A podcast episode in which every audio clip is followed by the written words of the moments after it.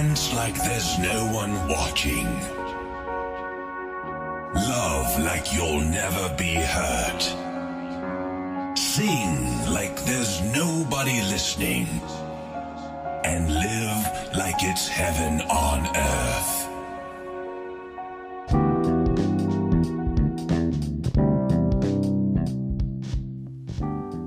Breaking Through with Olem. Tank fly, boss walk, jam, nitty gritty. You're listening to the boy from the big bad city. This is Jam, Hot. This is Jam Hot. Welcome along to episode 42 of Breaking Through with Olem. This episode follows on from episode 41, which was entitled Don't Give Up, a story of depression and suicidal thoughts. I was absolutely thrilled to have been asked to join a panel interview on Monday, the 18th of January, otherwise known as Blue Monday, in which I was asked to discuss the topic of the truth about suicide, following my deep, personal, and raw interview recently regarding depression and my thoughts of suicide. Perhaps you've thought about killing yourself or know someone who has. This episode talked about the global male mental health pandemic the importance of speaking out and reaching out, and the reasoning behind the shocking percentage of male suicides, what you can do about your feelings, and what happens to those that you decide to leave behind.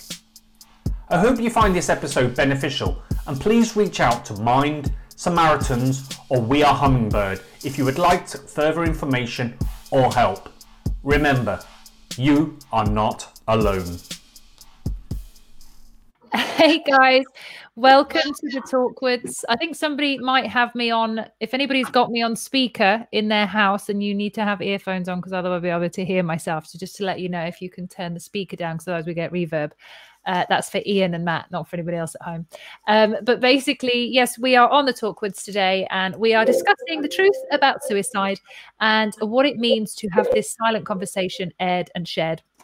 Um, there's going to be quite a lot of deepness to today, but I, we promise I will try and not make you cry. It's not what I'm trying to do, but I seem to be crying on every show in a good way. Um, but today is a serious but also a fun subject in the way that we can change lives if we're willing to go and have that conversation. Um, so today I am joined by Matt Brassington, who some of you may have seen the other day, who did a beautiful, um, authentic, honest sharing with me around his journeys. Matt's one of my very good friends, and we discussed um, the point he got to, and he almost wanted to take his own life, and basically showing up in a different way from that point on and it's miraculously changed his outlook. Uh, we've also got ian hurst on. So ian was my first ever guest on the talkwoods this year so thank you ian i really thank you good to be back Yay. And Ian is partnering with us, and it's all about uh, Hummingbird Health, which I'll let him talk about. We are Hummingbird, um, which is his uh, mental health um, company and what they do.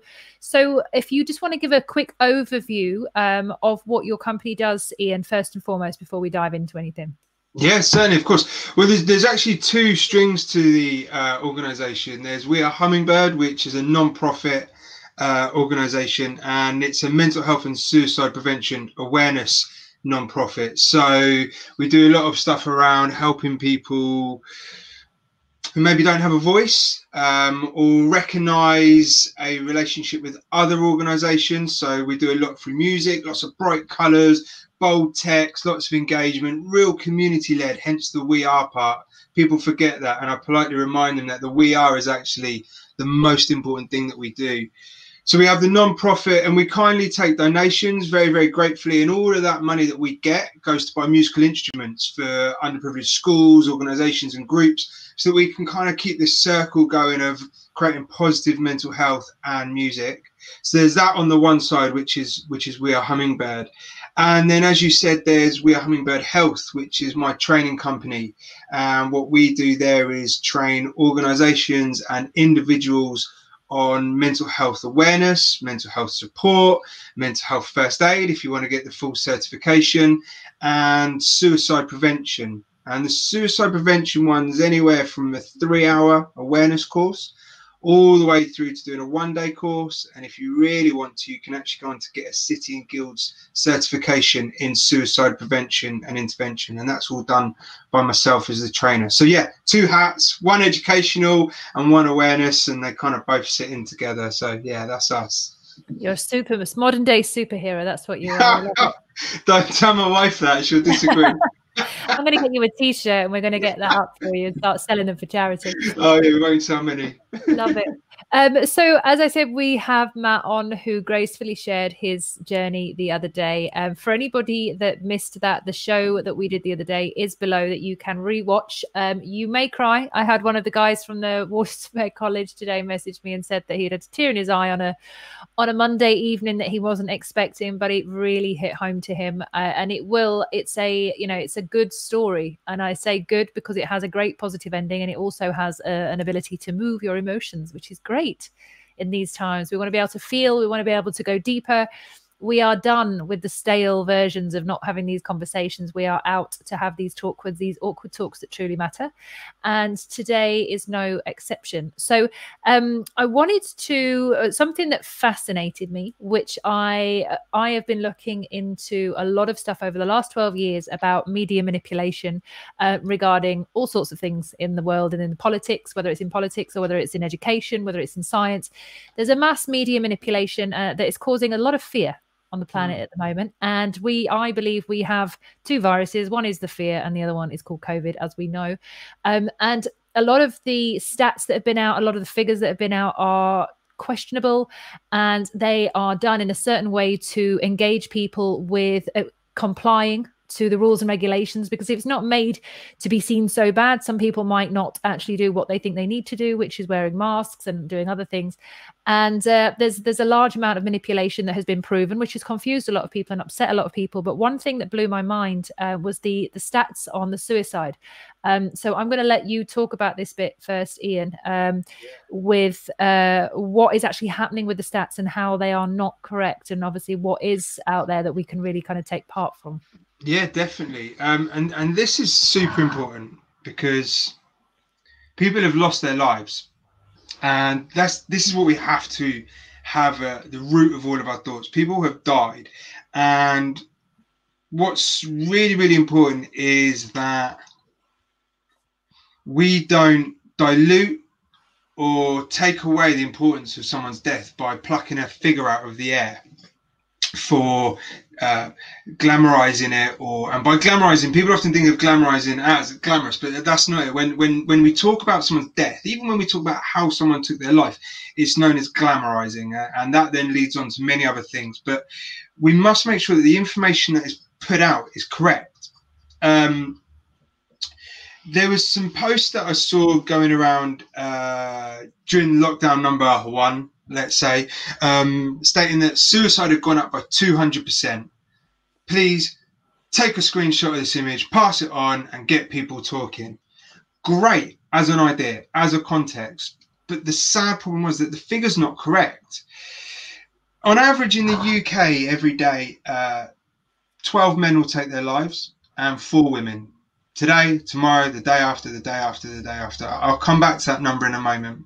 So I sat and I did the maths. I saw this stat and I thought, okay, I'm going to do the maths on this, um, just just for fun. And I think from memory now, it came back at around instead of being 18 a day, it would be around 56. And I thought about it, and hmm, okay, possible. Unlikely, but possible. Now, the biggest issue that we have there is the suggestion that it's gone up by 200% during COVID, during lockdown. Now, that would mean that from March 2020 to when these were floating around, let's say August, from March to August, there's been a 200% increase. Now, the reason why I know that figure is not correct is because on average, a coroner works six months in arrear. So, in order for a death to be recorded as suicide, a coroner has to give that verdict A coroner needs to meet three points in order to give that. That the person took their own lives, they didn't die by an illness, and that they had intent to die. So, in order for a death to be recorded as suicide, coroner has to meet those three points. And on average, a coroner works six months behind. So, what was actually happening in the middle part of last year when we were going through lockdown? Only at that point did we actually get the figures for 2019, a whole year behind. Mm. So we've only just got the figures for 2019, how on earth would we know that it's gone up by 200%? We don't. It's not true. Now, this is really important because, and I was speaking to this uh, with someone about this today, and they described it as a runaway train. And I quite, I quite got that because once you start pumping this through, once you start pushing this out, people start to lose their heads. And I'm going to come back to this as well, but it starts to become this runaway train. It's gone up 200%. It's up 200%. Quick, quick, quick, quick, quick. It builds momentum and it's wrong momentum. So we must make sure we use accurate figures. The Samaritans, who do so much great work around figures and stats and suicide, actually got to the point during lockdown where they wrote out to all media and said, Stop, stop writing articles around suicide until you have gone to our page, taken the media documents that we've got written for you all, and follow these guidelines because too many of you are pumping out incorrect figures. So for anyone out there that wants actual figures, my first point of call, Office of National Statistics. The 2019 figures on there, you can look at them if you so wish to, and you can get accurate figures. If you're in the media, if you're a journalist or you, you do articles, podcasts, or whatever else, go to the Samaritans page first and look at their media guidelines. All of the information will be up to date is the least we can do when we're paying respect to people who have lost their lives to make sure we're using the correct figures. Yes, we want people to help, but do it properly. It's, it's just the best thing for everyone, really. No, it's it's fascinating, and and you've explained it so well and so clearly, and I'm sure people are going to be listening to this going to be like, "What the hell?" And yeah. they they may uh, what I want to put out here as a lot of people who are feeling fragile about, at the moment about the information that's going out. What we're not saying this is, we're not saying this is a conspiracy. We're not saying this is no, no, no, no, no. This is a mis miscommunication for people in a pandemic that are writing about it and that are putting out information under pressure because they want obviously something to happen in, in that sense of like awareness, but yeah. not doing the job and not being, yeah. you know, looking at things properly. So we did want you to know that that's the difference between what we're saying. Absolutely. And don't get me wrong, there will be some coroners that will work much quicker uh, in a matter of weeks. Some it will be a cut and dry verdict. But uh, as a rule of thumb, it's much longer, much much longer. And if we're getting true figures, we have to have to understand that. Um, on that topic of what you said about media, I get asked this a lot with what I do around how can we reduce the amount of fear that we're getting through media. And the, the way I say is, is if you think about it, everyone's looking for their scoop. You know, if there's a something that you've got to put in the in the in the press or on the TV, you need your scoop, your angle. So you go to different sources, you go and find different things. What happens during COVID is when everyone's sat watching ITV, BBC, Sky News, then they're picking up the Sun, the Mirror, the Daily Telegraph, the, the, the Facebook, Instagram, WhatsApp what you've got is all these slightly different variations of the truth coming into one melting pot. So what you're doing is you're hearing all of these different bits of information because everyone's vying for their scoop, their bit of that's going to sell their bit of article, and the end user comes away with a blurred message. Mm-hmm. Pick one news station, whether that's one new TV station, one newspaper, one social media platform. Just follow one station because what you'll at least get then is a consistent message across. Mm. Uh, really, really important for, for when you're picking up media. Yeah, I um I want to ask you, Matt. Obviously, uh, having done our discussion last week and obviously explaining your situation and being in that position and being one of those potential statistics, and now you hear something like this is happening. What do you feel? How do you feel about listening to that? Uh, no, I completely agree with what Ian said, and but you know that in any normal time, I think there's a reluctance, particular, and I'm talking as a male here. There's a reluctance to talk to people about the problems that you're going through, or maybe the early stages when you know things aren't right. Now, coupled with you know what we're all going through globally over the, like, the last year or so, I think you know, like like me going to A and E last week for a cut finger, you just don't want to bother somebody because you think there's more important things in the world. When in reality, there's nothing more important than you at that present. Mm-hmm. Do you know what I mean? So I'm like thinking, mm-hmm. what I went through last year, you know, part of that was like, oh well, this this isn't as bad as I think it is because you know thousands, millions of people are dying.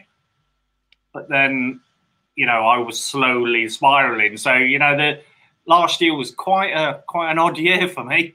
You know, because we, we yeah. spoke about it on the interview that irrespective of everything that we spoke about, what I went through, and this bloody COVID on top of it, nice little glazing on top. Yeah. yeah, it's it makes it really hard for people to to communicate. You've got to, you know, as I said a moment ago, 12 men every day in the UK and four women. Huge, one to three. Most people know this. And there's there are driving reasons behind this. Men don't talk, men don't seek help, men don't communicate. Certain ways in which men will deal with family dynamics, where women will see the uh, the mothering figure. Lots of different dynamics. The, the methods that are used uh, will all contribute towards this. But you are, you're right. Men men often one of the biggest things I've learned, not just about suicide but mental health, is men confuse mental health with feelings. And this is something I can't describe. Men think when you talk about mental health, we're talking about feelings. And that's what often frightens them the most. But we're not. We're not talking about feelings. We're talking about how you feel about yourself, not oh, I'm sad or I'm going to be a bit cryy now. That's not what we're talking about. It's about how your overall mental health feels, and we shouldn't confuse the two. It's not a weakness in any way, shape, or form. Yeah. I, I mean, before Nat comes back, having having been a male, I guess what one of the things that I'm quite keen to do is, you know, and I'm hoping that the interview that Nat and I did last week will go some way to breaking that stigma. You know, uh, how do you what's the first step to breaking this sort of men feelings, not talking? Well, we need more men talking. we need more men, and and this is this is. Uh, uh, we need more men to talk, which I know sounds obvious. I, I, I know it does. Um, and I get this a lot, whether I'm working with industries in construction or or railway or police or navy, because I do a lot of stuff with the navy or or any other kind of male dominated environment. And it's always the same pushback. You know, I haven't got those people around me, even if I wanted to, that I could talk to. As men, we like to have that assumption. And I had that assumption you probably had that assumption, Matt. So going back to when you know my all this started for me, oh. most of my friends are in the navy and in the army, and I still remember to this day getting a text off my close friends, and he said, "We need to check in with friend B. He's not doing very well." And I sat there and I started to write the reply, going, "Okay, I'll check in." Blah blah blah. And as I was writing, I was thinking I need someone to check in on me. And I deleted it and I wrote a message saying, actually, mate, I'm really sorry to do this to you, but I'm not very good either. And all of a sudden, my mate's going, hang on, I've now got two of my best mates telling me that things aren't right. And we all came together and uh, I said, well, why didn't you say anything? Well, I didn't want to, I didn't want to pollute the friendship pool. Why didn't you? Well, I didn't want to pollute it. Well, we both polluted it now. And we were forced to have a conversation and ever since that day, we have a stronger friendship group, regardless of what I do now for a living. We have a stronger friendship group because we've made that step. And often when men say to me, Oh, I haven't got that group around me that I can talk to, I said, Well, you need to be that one. You need to find it in you, and I'll support you to find it, but you need to find it because I bet you that when you say, I feel this way, or this is what's going on, they will all come back to you and go, Yeah, I feel the same. It just takes one man, and that's why I laugh and I say we need more men because it really is that simple. We need one man out of every group to open, and it will go like dominoes. Um, but they need to be encouraged to do that. They totally, know, particularly with the organisation that I'm part of, it has to be championed. Yeah, get rid of that fear. And I think what you've got now more than ever is organisations that some are male orientated, some are not male orientated. Um, so, like we are Hummingbird, for example, we actually have more women than men. People often think that we, we're male orientated. We're not. We have a 55% split of women. But what you've got now is more and more organisations that are saying to men or or giving men an opening, a position, giving them permission to say, "Hey, come on, you know, you're okay here. You can get but it's about letting them know where it exists as well. Sorry, I'm, I'm going um, rabbiting, but when I was, you know, where I was in my early 30s, when I was at rock bottom, as a man in my early 30s, I didn't have a clue about mental health.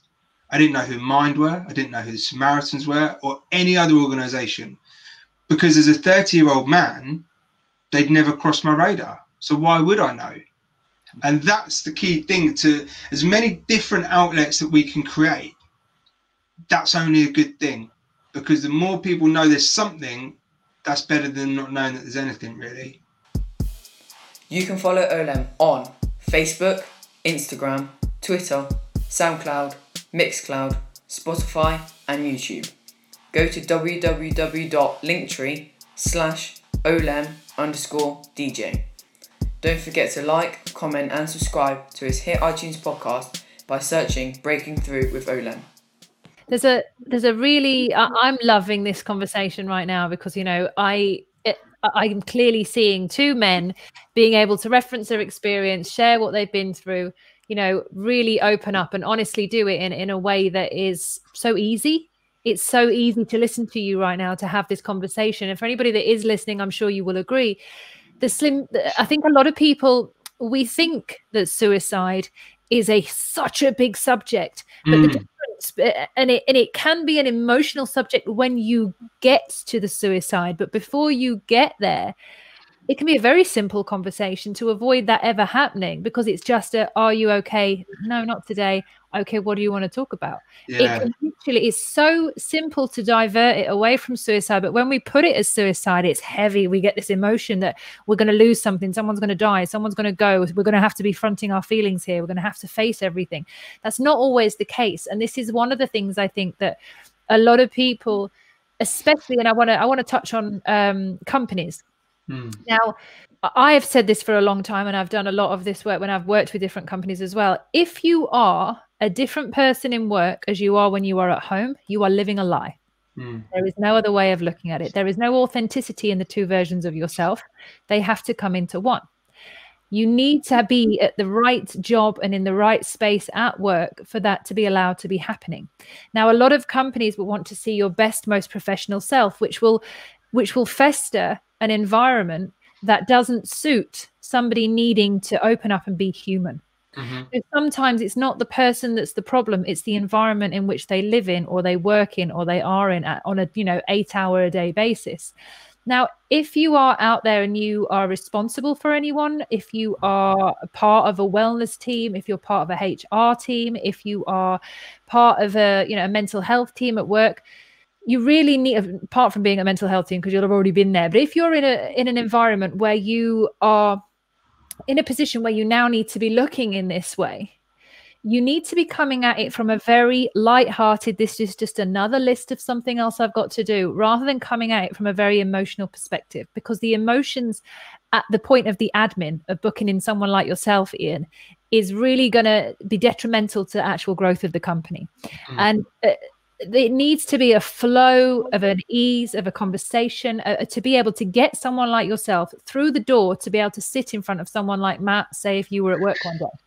Yeah. And what we have is when people fear these conversations and they fear having the I think what they really feel is that they might be responsible for something if in case it does happen. Yeah. Yeah. That is the wrong thinking because what yeah. could happen is that if you could put someone like Ian in place, you could have saved mm-hmm. lives before you've lost any. Uh, totally. And we really need to flip that and start looking at it and, and really making a way where we say, this can be quite an easy conversation. Mm. This could be a very, it could actually be quite a funny one in a number yeah. of circumstances. Because when people realize that they've all been thinking the same things, but they never said anything, you're like, oh, mm. what? Like we could have yeah. saved ourselves so much time. It's it's like I, I, it blows my mind. It's like what other magical? What is the magical universe we live in where if we pretend something isn't going to happen, it won't happen? Because that's essentially what we do. Because we we live in this ignorance where we think if I just don't talk about it, it won't happen. Yeah. Like the amount of companies, not so much now, but before when they were like, "Oh, if I get you in, I'm gonna have mental health everywhere," and I'm like, You've got it. When when when you when you got a first aider back in 1972, did everyone start cutting their fingers? No, you were just more prepared to deal with it. And they're like, "Well, you know what I mean." I'm like, "No, I don't know what you mean. You'd Yeah. rather pretend and literally." eh, Honestly, in what other world could you walk around going la la la la la la la? Eh, So, you know, companies are scared, some more than others. Um, and what we find more than anything at the moment is we people want to help, but people are limited by their lack of knowledge. Yeah. And this is the key thing. So workplaces want to help, um, whatever it might be, but what they're looking for is a short fix magic pill. How do I fix it? And this is the big problem. I think we might have touched on this before. You don't fix mental health. You find a point of recovery. You find a point where it's a an, an extension. It goes on and on and on. So saying to a colleague, "Well, go and have two weeks off and come back when you're feeling better," that isn't mental sort of mental health out. That's basically saying, "I want to help, but I'm limited by my knowledge. I don't know what else to say. So have some time off and come back when you're better." Having the opportunity to so when I train people, I sit down and I say, look, there's always long list of outcomes here we're going to go through. But the main thing is I want to give you confidence. I want to give you confidence to know that you can ask the next question and not do any damage. Mhm. That you can actually go, ah, okay, let me know more rather than we'll go and take two weeks off and see what you see where you are in two weeks' time, shall we? And it's giving that confidence that you won't make things worse when especially when it comes to mental health and suicide, but I can touch on that more, is the key thing. And that's the most powerful thing employers can do. Ask I think we're conditioned as well as we get older because if you know if, if you think about children, they'll always ask a question because they want to understand why. Mhm. You know, they're not doing it to embarrass you or you know put you in a situation. They're just genuinely interesting. Yeah. So, like you know, like what you mentioned with companies, this fear factor of saying the wrong thing. You know, oh, Yeah. go and have some time off so you're not so stressed. Whereas they could go, I don't understand, but Yeah. if you tell me a bit more, I might understand, Yeah. and we can see if we can do something. Hmm. and and this is the other funny thing again when i when i break all this down and i train to people some companies say exactly that well you know people are going to pull the wool over our eyes we've got people saying they've got depression and anxiety and stress and say well wouldn't you as an employer want to be able to have a conversation with these people and if they are really in that state of, of poor mental health you can help and if they are just pulling the wool over your eyes wouldn't you love to be able to know that at that point and say, well, actually, let's do this, this, and this? And they go, oh, hang on, this boss knows what he's on about here. I can't. Knowledge is power. Wouldn't you want to know that? And you can't lose if you get this this level of understanding around mental health that we all have. Yeah. It's- I don't think there's any better ambassador though for somebody who's been helped. You Yeah. know, so if we take this example, you know, you're my line manager, Ian, and we, we've had that discussion. We've came through this together, and then this sort of pay it forward attitude happens. Go, do you know what? Actually, Matt is somebody I can speak to. Matt's been through it. Blah blah blah. blah. And do you know what? It sort of starts this Yeah. new culture where we can talk to each other. Absolutely. I I mean, again, so if I look at the history of, of mental health um, or mental illness, very clinical led, very, you know, uh, you have depression, you have antidepressants, because that's what my that's what my journal tells me. Now, don't get me wrong, I know there's a huge clinical need around mental illnesses still. But what's so vital is lived experience. Like AA, Alcoholics Anonymous, or, or Narcotics Anonymous, been doing for years, having sponsors, having people that are accountable to others to say, hey, look, I've been there, I felt it, I know it, let me work through this with you. You're going to have tough times. That's called recovery. You're not fixed, you're in recovery. And it's the same for mental health. I've been there, I've felt it, I know, and you're still going to have bad times. But that's why I'm here to help you guide through. Mm. And we're coming to this more holistic approach where people are gaining strength off of others. Exactly what you said, Matt. You know, th- that unity coming together, that community, it's hugely powerful. If you say if you imagine you're at work and you are a um, a line one of the line managers or whatever it is and somebody if somebody came to me and they said oh you know i'm having mental health problems and i'm like oh god don't really know how to talk about that Yeah. okay cool well why don't you go like you said go home and spend a couple of time you know a couple of weeks and get your head Yeah. together what you're actually doing is you're saying this is too much for me go away on your own Yeah. And deal with this on your own at home out of Yeah. sight so I don't have to, which it couldn't be a lonelier statement if you tried. It couldn't be the worst statement Yeah. tried because you're actually saying go on your own and do that. And that other person's going to go home on their own and have to deal with something where you could have actually gone, Hmm. come in, let's have a talk. It could have been the difference between a cup of tea and some biscuits and a conversation to whether that person's going to go home and go, well, no one cares about me, not even my work. I'm going to pop it now.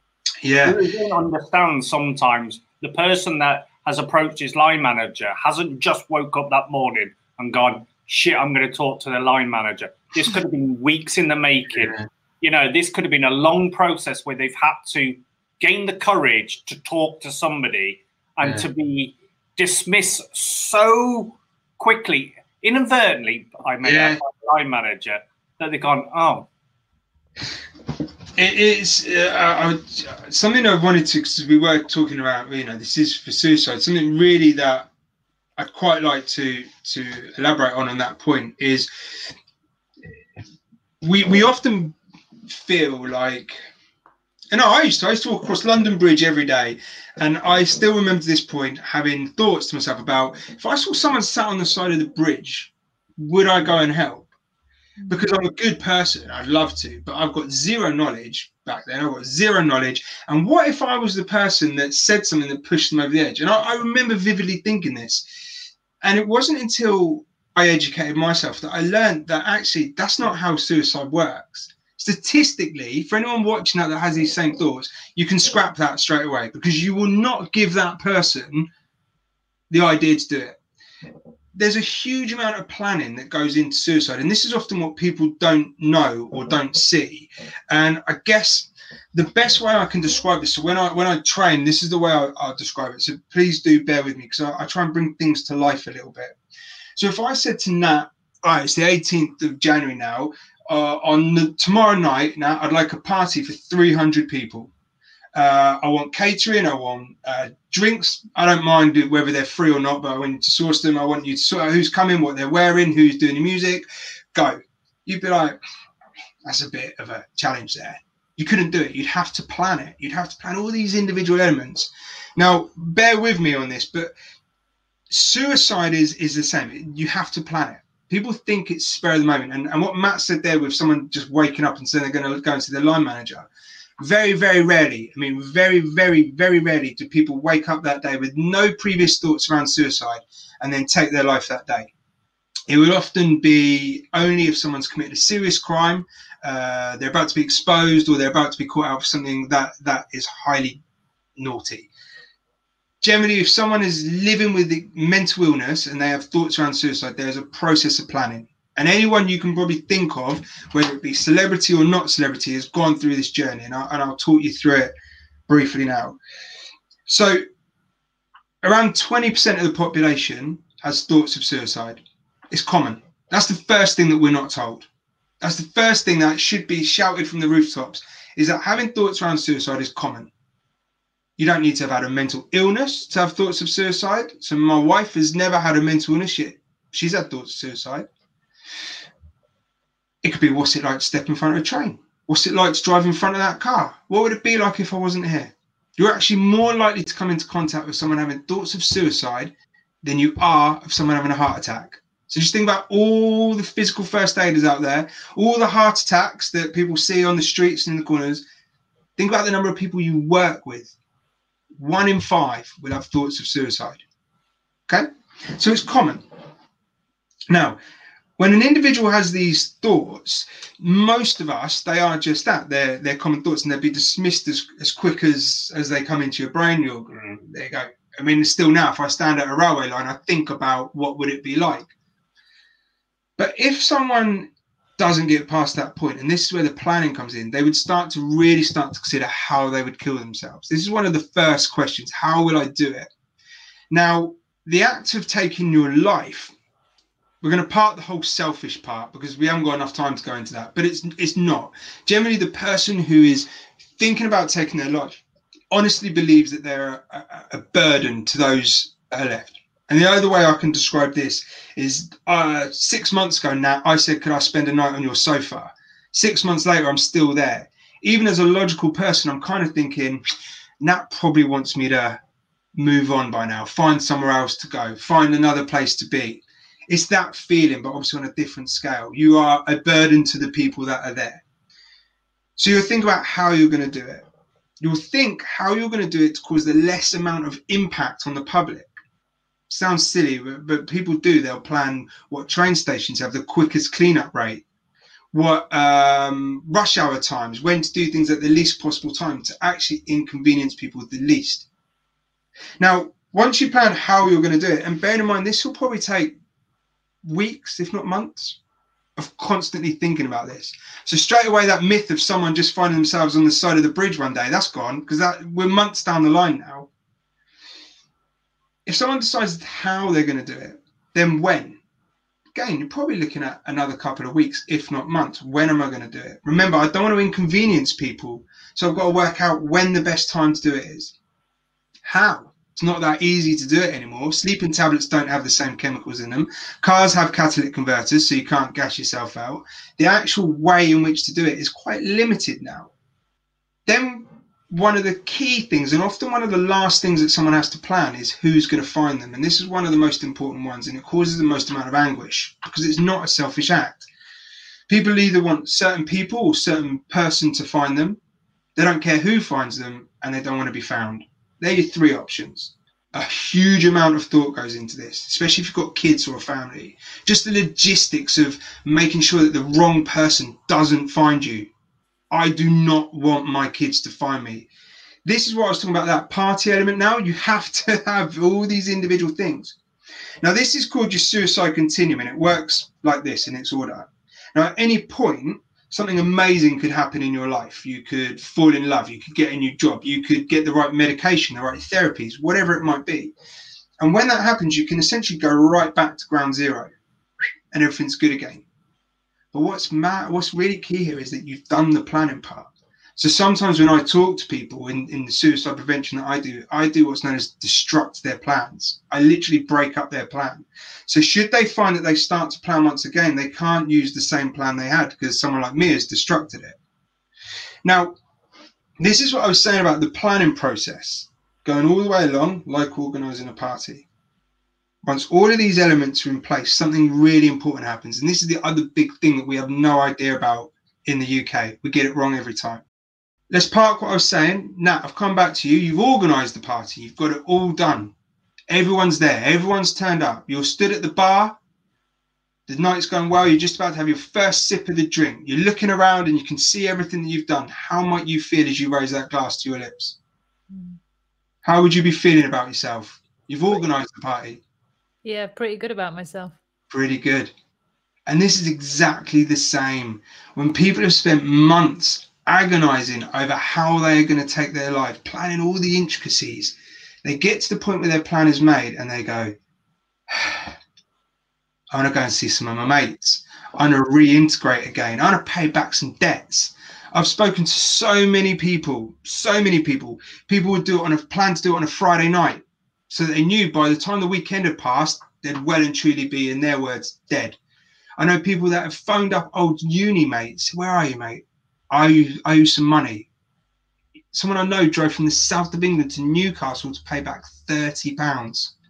Now, luckily, the guy he turned up and saw was like, something's going on here.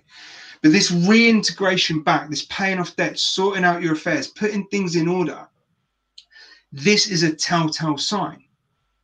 But let's think about maybe a, a celebrity or someone that's taken their own lives. And then what generally happens a couple of days later, you have one of their friends will go on Lorraine or Good Morning Britain and they'll sit there and go, oh, I just don't get it. I saw them last week and they were themselves again. I thought they were better. This is what the country needs educating on. Mm. It, it's that sudden change in behavior. When you go, when your plan is in place, you will become elated, relieved, you will be at peace with yourself this is when we need to be on our most alert. But because we don't talk about suicide, because we don't have the knowledge of it, we go, oh, yes, Jimmy's better again. I feel so much better. Whew. We need to catch this next step. That's the most important part when that change of behavior goes around there. It's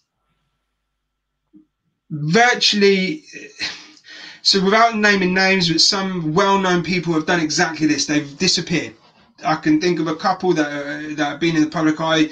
Um, some female, some males that are in Big Brother house. Um, uh, uh, they, they they'll go off of off of social media, and then usually the day or two days before, they'd reintegrate back on social media. It might be a picture of a cat or a dog or their football team, and a little short snippet, but that is their goodbye. That is what it is, and we miss it every time.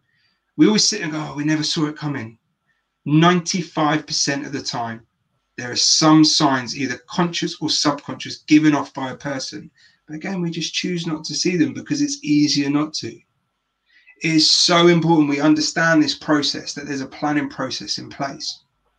Massively important. But what I want to say, just before I finish this off, is that even when someone has planned, it doesn't mean it will be gone through. So we mentioned this earlier. For every life lost on the railway lines, for every life lost on the railway line, six are saved by somebody stepping forward and going, Are you all right? We all have a thing inside of us called our survivor's instinct. When someone interrupts your plan, and people who have made this plan are desperate for it to happen, I'll, give you an example of a mo- uh, in a moment. But when someone interrupts it, it allows that person's survival instinct to kick in. And that is often what saves people. For every life lost, six are saved. Survivor's instinct. Often people will play games with themselves. Uh, games might be the wrong word, but they, but no, they are. They are games. So they'll often be driving someone and say, "Well, if I see two blue cars in a row, it's game on. But if I see three, it's not meant to be."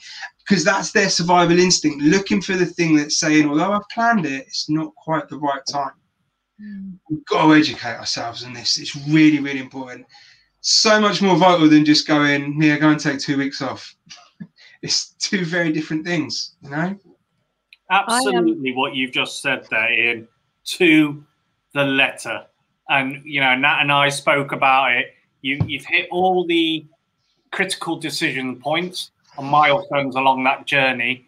And you, you're absolutely right. You know, it's just it's been interrupted that saved me. Yeah. You know, and Nat and I spoke about it, and it, was in and then, but it's still enough for for somebody. You know, I, I was I was hell bent on doing what I was going yeah. to do, and yeah, I think if if you could see somebody who's not themselves or sat alone, all you know, all those things that you bring out in your training, and you yeah. just basically go and make time of day with them. You don't even need to ask them if they're all right. You bet. Have you got the time, mate? You know, what's the weather like? Just anything that just stops them yeah. in their track. Excuse the pun. It, it's sometimes enough to start a conversation. Absolutely. and and, and Matt, I can't, you know, we, we haven't spoke about this before, and and you know, obviously, I'm hugely happy and grateful that you're still here. You know, that's the biggest thing, because that's massively important. I do what I do for just one person not to you know not to not to take their lives. But what's really important and as we didn't talk about that is sometimes when i talk through what i just did people find it hard to believe because it seems a bit out there. But having someone like yourself who's actually done it and says actually that is the way it goes this is what we need more people to actually go right hang on that makes sense. It seems far-fetched but it makes sense. Actually that holds a bit of clarity to it. Well matt said that's what we were hmm, maybe we have got it all very, very wrong. And I, that in, and I planned this to precision. Yeah. Like, I, you know, I relayed it all to Nat, and you know, I can't leave any of the parts out because they're integral yeah. to how your mindset is as you're moving. You know, this trying to talk to somebody, being knocked back, the drawing into yourself, and like yeah. you say, the two blue cars. That is me, you know, I was in that situation. I was like, the universe will save me. Yeah. You know, I was wanting to be saved. And then you get that despondent feeling where you go, do you know what? Even the universe doesn't yeah. want me. You know, and it's kind of, it's it's massive. But it's yeah, planned it, planned it to the minute. You can follow Olem on Facebook, Instagram, Twitter, SoundCloud, Mixcloud, Spotify, and YouTube. Go to www.linktree slash olem underscore DJ. Don't forget to like, comment, and subscribe to his hit iTunes podcast by searching Breaking Through with Olem. I, I, I listened to something today. Funny enough, I had a conversation with a guy today, um, and he'd given himself three years. So his planning process was three years. He was like, if, if he he was talking about this conflict between his mind and his body, and these two conflicts, and he said, right, it will readdress this in three years, which is quite common. You give yourself a time frame. So if I if, if both my mind and my body both still feel the same in three years, we're doing it. That and that plan is just an extended plan. That's a three-year planning. But, but this is the thing people will live with this every single day and they'll become more and more withdrawn, more and more suppressed. Uh, and again, when companies or people phone me now and say, Well, how do I tell if someone's got mental illness? And I'm like, Well, which mental illness do you want to start with? And then what's the person? You know, let's narrow this down a bit here. But like, well, they must know something. Well, there's different symptoms and signs for every single one. But the one thing I would say is you're looking for a consistent change in behavior. Has that person changed? If you had to pick one thing, and then, but then that's exactly the same on the reverse. If that person's been in that state for a period of time and then all of a sudden they're out drinking, slapping you in the back and paying back debts, mm, instead of sticking my head in the sand, I'm going to say, right, you're right. I'm glad that you're feeling happy and you're looking good, but I'm worried that there might be something else. We can't keep sticking our head in the sand. There's something that um, I heard a long time ago, and I do not know if this is correct, but it from what you're saying, it kind of may be true. Somebody said to me, uh, when say if you're arguing with a partner or something or a friend, and it's quite heated in some way and it's over text, and you get the threat say, you know, if you've had to dump a partner and they're, yeah. they're emotionally unstable and they say, Oh, I'm going to kill myself. Yeah, yeah. Somebody said to me, the person that tells you they're going to kill themselves is not the person that's going to die because a person who's going to kill themselves will never tell you they're sophisticated they've planned it there's a whole bringing up the person who told you they want to kill themselves is the person who needs a hug oh, yeah you got and two I, things like is that right is that i wouldn't know but it sounds a mixture of two myths there yeah. Uh, you got a mixture. there's loads of myths, and, and Matt, uh, I'm sorry, I know, but if you don't mind, uh, you got a mixture of two myths because what what you what there's the one that my favorite is people who talk about killing themselves don't do it. And I love that one for a reason because the people that talk about it, you're quite right, are actually engaged in conversation, which is great. When they're engaged in conversation, they're open to not doing it. So actually, yeah, we want everyone talking about it. So yes, that's kind of the case of those that don't talk often don't find that there's support available. Um, suicide rates have been going down year on year. I'll come back to that. Don't let me forget because this is something that, that people don't realise again. Um, so we want people to talk. Now, the whole thing around break up a relationship and kill, this is really a fascinating one. And, and I'm not saying this isn't the case, but what that often is, is an individual who doesn't have sufficient vocabulary to articulate the emotional pain they feel here. Kids do this all the time. My kids, mm. especially at the moment, are throwing the death kill word around a lot because they're forming their words and they're having hugely frustrating days and they feel this big build up here and they go, What's the most powerful word I know? Death. Kill. Because I can't express what's in here out of here. Mm. And so often when someone's been dumped or they've been left and they go, if you leave me, I'm going to kill myself, it's not the fact generally, I'm not saying this doesn't happen, but it's generally the fact that they're trying to express to the person in the most powerful word they know how much pain they've made them feel here. That's generally what comes from that that point. Um, and that's I can't caveat enough not to say that there would have been some people that would have done it, but generally it's that use of vocabulary. Um, and like I said, it's the same for kids. When when kids say, "Oh, this is the worst day ever. I wish I could just be dead," they don't wish they could be dead. They just don't know how to say this has been the suckiest day this week in the right vocabulary. Um, I mentioned their suicide rates. This is really key because this is again something else that the media won't let us. We shouldn't bash the media. I'll explain why the media do what they do in a moment. So, since records from the Office of National Statistics started being collated around suicides, 1988, So since 1988, suicide rates have been going down every year. Going down. Now most people would believe they're going up. Same way that most people think that over Christmas and New Year there's more suicides. There's not. It tends to just get publicised more around that time of year, uh, and people hear it more because everyone else is festive and jolly. So it generally gets uh, gets spoken about more. So since 1988, suicide rates have been declining. They had a peak in 2013, so a small blip where they went up, and then they started to come back down again. They will go up again this year, but not just because of COVID. And, and this is something that's quite interesting. It's Sod's law that they've coincided. But last year, a coroner and the way that the coroner gives a verdict of suicide changed. So previously, there had to be intent, as we mentioned, undoubtable intent. Now, unless there's any mind reading um, uh, coroners, it's quite hard to prove someone's intent. There's room for error. So what they've now done actually this year is made it that there only has to be probable intent.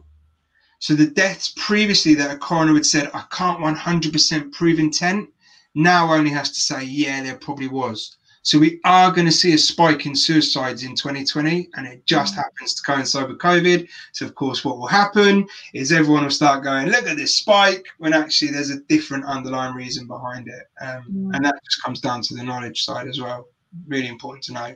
You've just nailed when when I titled this um, "The Truth About Suicide," I, I actually questioned myself, and I thought to myself, why am I writing the truth about suicide? And I thought, why have I chosen that title? Because I often think, and I, you know, and then I just put something out. I don't think, I don't, you know, I never plan, I never plan anything. I very rarely come up with a title until like a couple of minutes before I might change it. Don't plan questions, just love No. a chat that goes in in a different Yeah, direction. that's right. This is life, yeah. You know, and people say to me, "Oh, Nat, I daren't come on the show," and I'm like, "You, you've met me in the street. You, you know, it's just a talk." And I thought to myself, the truth about suicide, and I was like, "Do you know what? I have no idea what that is." Mm, I'm going to leave Mm. it as that as the title. I don't know the truth about suicide, and it, I know you will. I know that you're going to know to a to a certain degree. You are, yeah, and then I've got an experienced person in terms of you know their own self reflection on that. We're going to be here to learn something, and this is like for me, this is the essence of why I'm doing the talkwards, and it's because these are subjects that most people would say, "Oh, I'm not talking about suicide. Oh, I don't want to go Yeah. there. Or it's going to be too heavy." So if we can have these conversations where people just watch, this is the bit that for me a talkward is the awkward talk that truly matters. It's the space in between the the absolute shit day and the amazing day. It's the bit in the middle that most people don't want to talk about. yeah, And uh, I did it the other day with uh, with actually Bill, who I think might still be watching, who's over in the states, who I've done a couple of porn episodes with uh, for the talkwards about being addicted to porn. I have to be very careful. I haven't done porn with Bill. I know, I know, I. You heard it that here back. first, As soon as I said that, and I'm like, yeah, yeah, I'm going to want to bring that one back. So I haven't done porn with Bill, but I have done three conversations about addictions to porn with Bill on the Talkwards. And um, I forgot my point now. Oh yeah, no. The the idea was, you know, I'm looking at the stats of what the conversations we've had, and I'm looking at how many people have tuned in. And I would love to have more people, but I'm grateful that I've had the people that I've had now because we've already saved lives and made differences. I know that from the feedback that I've got and the conversations that I've had from the responses to some of the stuff. But the one about porn addiction, we've had two and a half thousand views of that porn video now. We have no likes, uh, hardly any likes. I think there's like 10 likes after two and a half thousand views. And we've had very few comments. That's because most people will not want to comment about porn or be seen to be liking a video or watching that video and admitting their problem. Yeah, So although it's it's it's done better than everything else, and it's actually the most viewed uh, video on both of my channels combined, um, it's a silent subject.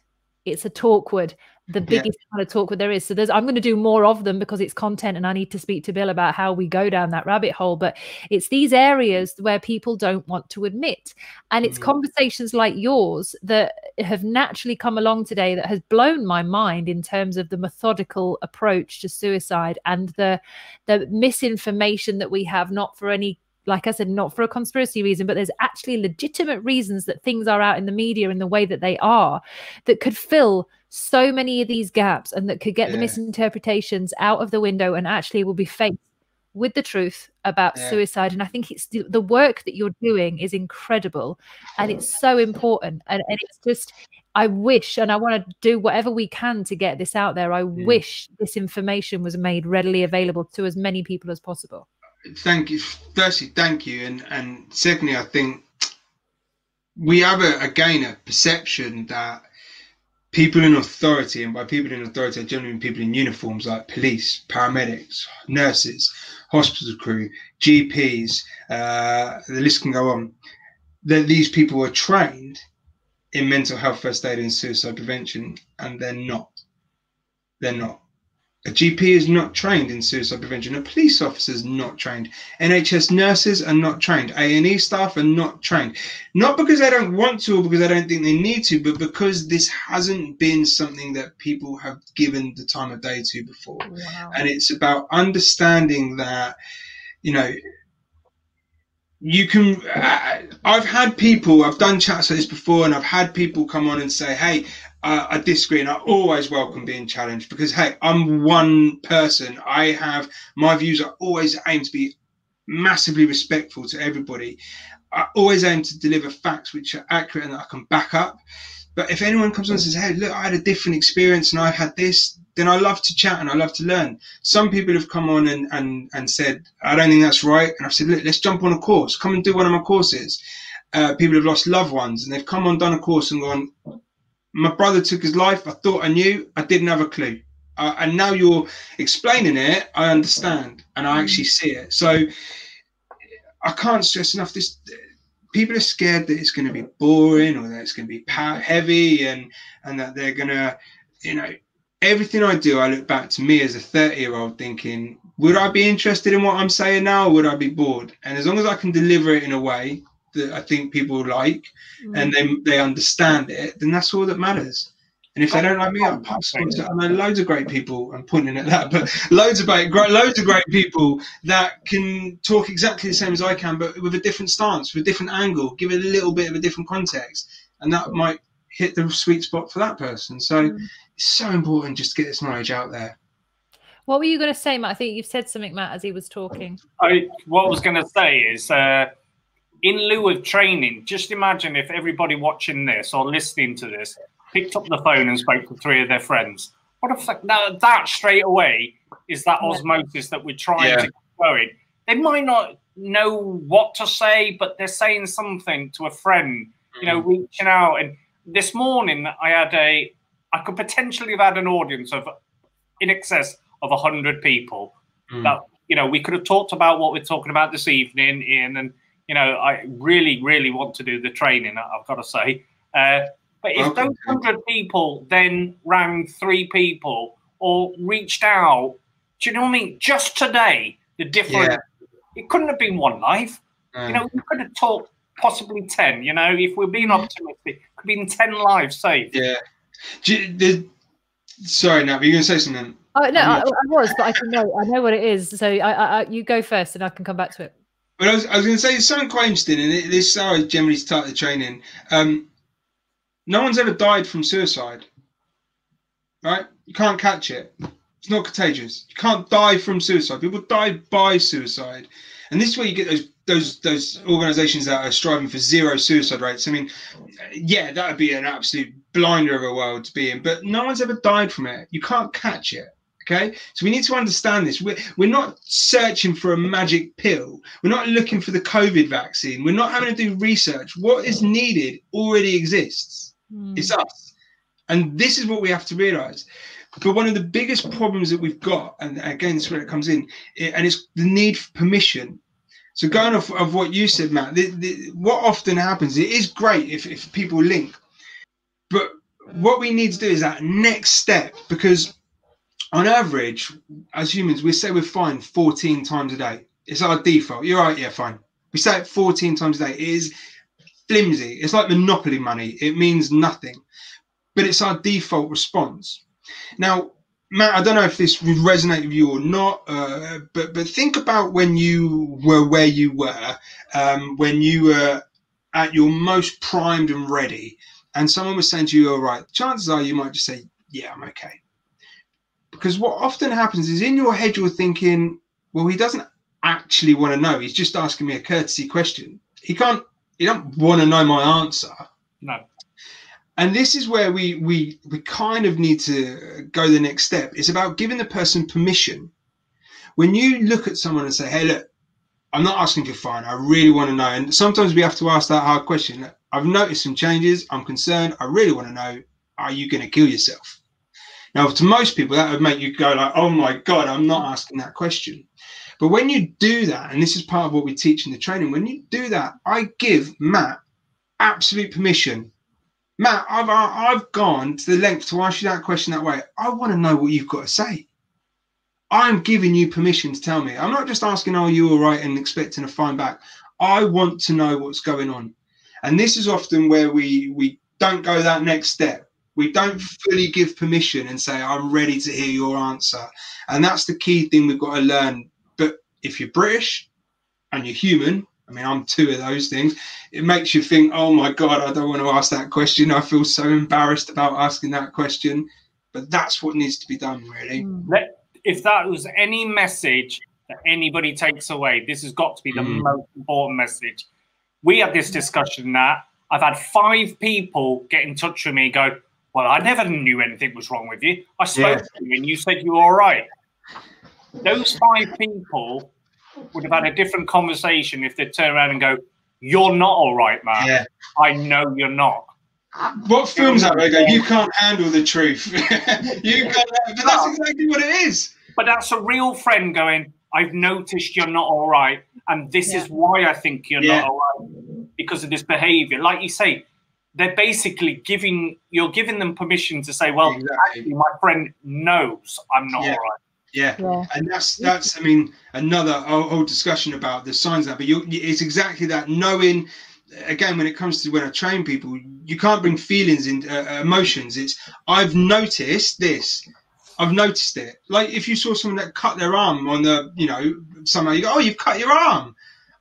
I can see you've cut your arm. We're not afraid to say when we see physical things. So why are we not saying, I've seen this? mm. and I'm concerned and I want to know how I help you. Yeah. I love that. So there's a couple of things I was I was busy beavering away here uh, with some notes. So you're right in the in the announcing of of speaking to someone. The word talk word is awkward talks. If you were to say to someone, "Can we have a bit of a talkward with someone?" You set the scene that it's an important subject. You don't necessarily have to say exactly what it is at that moment, but you let them know that there's something that you need to address, whether it's you that needs to actually have that conversation or it's you that needs to see if somebody wants to have that conversation. Both sides of it is setting the scene that this is going to be a bit mm-hmm. awkward, but it's okay. So it's using that that kind of you know terminology with it and being you know being there to ask the questions. But I want to say something which I heard years ago, and I've used it with you, Matt. I've told you a couple of times when someone says they're fine, just take it as in they're fucking incapable of normal emotions. Yeah, exactly. Take it as that.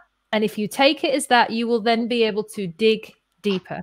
Yeah. That is fine, incapable of normal emotions. And you're like, okay this person actually needs a bit more attention. It's a very big trigger because you know women women are great yet fine. And it's like oh the energy says you're not. You know like it's definitely there but that word we do use so often and it's to know what it stands for and, yeah. and to really dip into that your toe a little bit deeper into those waters. I also wanted to say that um the idea of doing and, and obviously we're almost done now um with the with the um call. Forgot what we were on then. Almost done with the call but I wanted to say that if somebody wants to do the mental health first aid training or the suicide prevention training or whatever it is they want to do next now for me the way i see it and i haven't done it yet and i do plan to do it and i, I my mum's got the you know the folder of stuff because she's done yeah. the whole lot and she's got the whole folder and i'm like wow what you're actually doing and i know there's a lot of spiritually minded people that we're watching this content I know there's breathwork sessions. I know there's yoga courses that you can do. I know there's a million other courses that you can do that can better your life in some way. You could have Tony yeah. or whatever it is. Yeah. I don't think, and I'm going to be a, putting myself out here when I say this, I don't think there's a better way to do personal development than to do a mental health first aid course because you realize your own inabilities and your own growth yeah. on the course and therefore how you can help other people at the same you're getting like double what you need rather yeah. than doing some Americanized version of personal development or thinking that you need another embodiment training. This stuff can save lives as well Mm. as improve your own life as well. Absolutely. Uh, I second that. uh, I mean, I went and did it and changed my whole life. I was that convinced that I had mental health so wrong. Mm. I, I, I literally was at rock bottom.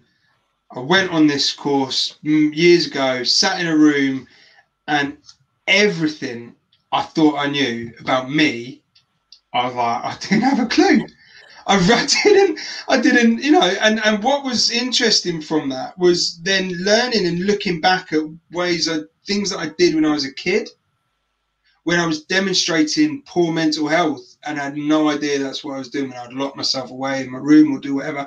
And it's not easy. And, and I, I practice what I preach as best as I can. I'm human at the end of the day. I, I, I certainly know a lot, but it's the small steps every day that lead to a huge improvement when you start to understand what your anxiety trigger is, what your stress trigger is, what your depressive trigger is. When you do a certain thing and you start to recognize it and you can combat it and go, right, okay, I get that. Uh, I'd recommend it. I know um, Abby's on here who's um, Yes. uh, done some stuff as well. And I think, you know, when you practice it and, and implement it, it's hugely beneficial. It and do is. yoga and Pilates as well, because yeah, then you they're just better, right? At the top. Indeed. So, for anybody um, that is out there that is either in a working corporate environment, whether it's Yeah. you that's in charge of mental health and wellness, whether you are part of a group or an organization of some kind, if you haven't already incorporated mental health first aid training into what you're doing, we highly recommend it. But you will see at the bottom, because I'm I'm getting good with my tech now, you'll be able to see that there's literally it says this show is powered by We Are Hummingbird Mhm. go there and you can check out what can be done. Um. I highly recommend working with Ian and um, and obviously doing this in whatever way you can. And for those of you who are just sat at home on the sofa thinking, do you know what, I'd like to get my note to know myself a little bit better. Yeah. This is also something that is highly beneficial for you guys to do as well. It's not just a corporate level No, um we i don't know if we i don't know if we've got you booked in again yet for another show ian but i'm sure well, this is going on for as long as lockdown goes. So um we're going to have you back on at some point but i, I want to thank you so much for that. What you've said today has changed my um, i'm going to say has changed my life because my understanding of it with the way you explained it and what you went through i had no idea. So i've learned myself today. So thank you for that sharing because it's it's glad, glad it helped. Thank No. you. I really am, I haven't honestly. tried yet But, you know, it's, uh, all, all I do is, you know, talk it. You've got Matt here who's obviously got this lived experience of it, and that's huge, and that should be shouted from the rooftops because that will help other people. That That's what's, you know, I'm fortunate that I've never planned my death, um, and I can talk about it from a theory point of view all day long, but we should really be reflecting on people that have, have been in that position and learning from them. So I think uh, massive thanks to Matt on that one, really. yeah, Uh, Ian, you've only validated absolutely everything that's happened. You've been on point, and you know anybody who's listening or watching to this, Ian, you're the real deal, dude. And you know, Thank you know, you. it's blown me away because I've recognised a lot of what you've said. God, oh shit, yeah, that happened. Oh yeah, yeah, yeah. You know, and you know, I've learned so much, and I'm just quite keen. You know, we're all wanting to help each other out, and I think people shouldn't be afraid. They inject a bit of fun into this. You know, it's not a morbid. It shouldn't be a morbid subject. You can be No, have a bit of fun because life's for living. Go for yeah, it. thi- this is the. Uh, I know we're going, but this is the thing when people start courses. Some people are told they're going on a two-day mental health course, and you can imagine they're like this. They're like, uh, and they get in there, and I'm like, look, we're gonna have fun for two days because I don't know how not to have fun. Like, and they're like, hang on, we're on a mental health course, and I'm like, and always some of the stuff that comes back, and people always put it is. Weirdly, I found that really enjoyable. Is that weird that I found that enjoyable? And I'm like, no, it's not, because mental health isn't down there. It's everything. It's exciting. It's fun. It's laughing and smiling. We've got to start understanding that that it isn't just when things are bad. It's when things are good as well. And the sooner we learn that, the the better we're all going to be, as far as I'm concerned. I love it. Absolutely love it. Well, thank you so much uh, for everyone. I don't actually know what's on tomorrow. I should do. I'm just gonna. I'm just gonna check. Although I should actually know what the hell I'm doing tomorrow. Gaming. Um, tomorrow is gym addictions. Oh, I can't make it because I'm at the gym tomorrow. yeah, I'm going to tell Boris you're at the gym and see how that goes down. Um, so yes, we have. Oh, in the morning, I've actually I did Jonathan Goldman, um, one of the world's leading sound healers, the other day. Him and his wife Andi are on again in the morning. Um, that I'm going to just like a, I'm going to go live with it, but it's all about planetary healing, which is going to be quite interesting. And then tomorrow evening, I have gym addictions. However, my one guest that I have, I had two guests cancel. One cancelled this morning, the one cancelled last week. So that subject might change. So Oh. um, I don't know, but I will be here. I don't know what I'm doing, but I'm showing up, being disciplined, and I'm showing up, and I'm going to put myself here. Maybe I talk about something. I don't know. Maybe we'll do another porn one with Bill. We'll bring on, see what we can talk about. But um, I want to thank you all so much um, for joining in. It's growing, it's getting there. We are building, and I am loving the fact that we're managing to help people. And I've got so many more people coming on. I spoke to Frank Turner today, the music artist. We've got him coming on in a couple of weeks with a, a whole insight of information uh, and some really cool stuff. And it's just getting busier and better. You can follow Olem on Facebook, Instagram, Twitter, SoundCloud, Mixcloud, Spotify, and YouTube. Go to www.linktree slash olem underscore DJ. Don't forget to like, comment, and subscribe to his Hit iTunes podcast by searching Breaking Through with Olem.